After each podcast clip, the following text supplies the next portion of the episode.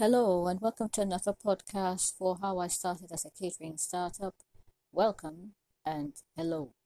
Today, I just wanted to discuss um, as you are growing your business, what you need to keep an eye on and what you need to continue doing to help your business to grow. Now, as we know, as the times are changing, a lot of people now are becoming more ambitious and wanting to start their own business product um, I just wanted to share there's a business here. I don't know if anybody knows about it abroad, but here in the UK we have the Body Shop, and the Body Shop was founded many years ago. The lady even died and passed on, and now her business that she founded from scratch is now going into administration, and most likely they're going to end up selling online. Now, these are sad stories to hear, but at the end of the day, with everything going on in the world, where so many competitors are coming up to try to block what you started doing. And this is why we always have to be on top of things. I'm in the process at the minute to try and build my brand more. I'm still currently selling on a current platform here in the UK, but I'm seeing it is time for me now to gather up the strength to basically launch out on my own. Now, it's good to go on these types of platforms, but you really need to get a basis on trying to build your brand. And it's very important that if you decide to do this, you need to look at costs. I'm currently sorting out one of my websites for SEO optimization, and it is expensive. So you have to remember that you have to have the funds there to do that. If you're currently working, make sure that you have a plan set up where you can actually save money every month or every week or set aside a lump sum for your expenditure for your business. And then obviously you set up an account where you can put the money aside for that every month to pay. Because building websites is not an easy task. I started building my websites from scratch. I used WordPress. It can be very tedious if you're not very experienced in using a computer. And you need to get all the information that you need to actually do that so that your website can reach other people. And there's a lot of competition. I um in I my my background is catering, um, private chef catering, and right now there's so many competitors. There's also people like myself advertising their services, you know, standalone people like myself, and then you've got other competitors which are available in the UK at the minute who are offering these type of services. They're recruiting chefs, and you join their platform, and then basically you wait to see if you get customers.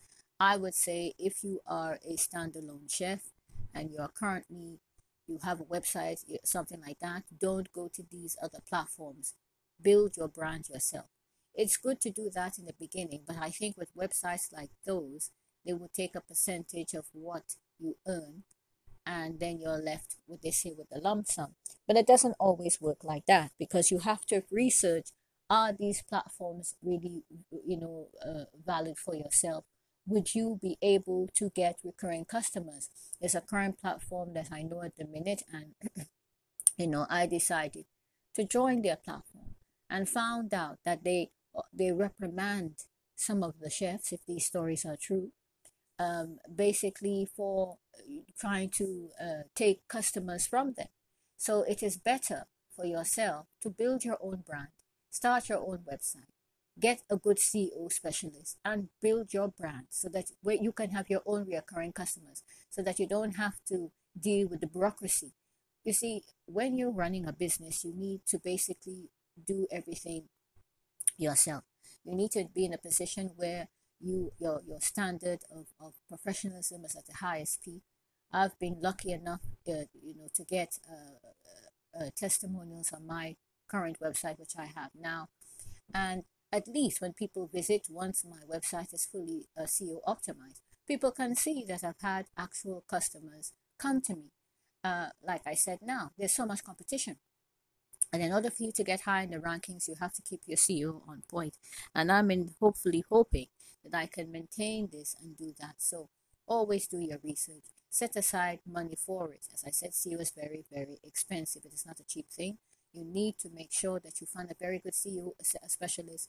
There are also there's monthly ones. There's ones that do SEO optimization monthly. There's those that do it uh, like the ones I chose there, I think their SEO optimization is every three months, where they will get your website ranking and get traffic on your website. So at least you can see what's going on. And bear in mind too that SEO optimization takes months. Sometimes it takes a while. For some people, they're lucky and they hit the the the the the, the, the, jump start, and their website is pushing, uh, bringing in customers immediately. So you have to do your research. But anyone who is a standalone chef, make sure that you don't join platforms you know that advertise their services so that you can get customers look for your own customers and let the customers if they like your service they will come back to you but as we know most customers very rare do they decide to come back because people are always looking for a cheaper option people are always looking for a way to cut corners and not have to spend uh, exceptional amounts of money even with a private chef service now i would say if you're a private chef a standalone private chef and you, you try to look for bigger bigger events to do rather than doing small events. If you do big events, you'll earn more. So if you do like a small event, say maybe for 16 people, the maximum you can probably charge for that is maybe a thousand and a bit. Bearing in mind that you have to pay yourself, you have to pay staff if you have staff to help you, you have you have the food cost, and also as well you have to bear in mind you have to have some form of deposit plan I was watching something. It was an American lady. She has a very successful pie business. I'm quite sure most people saw it on the television in America on YouTube because I saw it on Friday. Where a woman, she has her own pie business. She has um, staff. And obviously, they said uh, this well known company um, contacted them for a pie order. And the person, the lady, did not request a deposit. In most of the cases in the past, when I've done stuff like that, I've always asked for a deposit, no matter how small it is. So if the customer decides to cancel anything at all, you know, you keep some of the money and they get back a partial refund. Because I mean, you know, you have to go and buy the products, you have to get staff in, whatever. You know, uh, you have to make sure that there's some sort of deposit system in place. It's common sense to do something like that. Even with um, you know, with stuff like that, you need to have some form of deposit. So, uh, yeah, but she was lucky in the sense that people, you know, now there's so much social media. She was able to post it on Facebook, I think, and people came running to her aid to support her when this company failed to pay her for the, the stuff that she uh, produced for them. Uh, so, yeah. So, it's very important for business people when you're doing something like that. Make sure there's some sort of agreement where deposit is paid and then the balance is paid at the end of the um, you know, function or program that they have. I know some of these other platforms as well that, you know, that take on uh, loads of other chefs on their platform. The money is in a holding somewhere. And once the, um, the function is finished, they will take their cut and then they offer the rest to the chef who prepared the meal. So it's very, very important to uh, plan everything accordingly and make sure you're on top of everything. So I just wanted to share this brief message this morning today. I want to thank everyone for taking the time to listen. All my listeners in America, thank you so much for supporting um, how I started as a catering startup. Just want to thank everyone for listening today. Please stay consistent with your business. It is very tedious at times, and with so much competition, we have to be different. We can't just be the same number that we're seeing all the time because there's a lot of competition in a minute in the hospitality industry.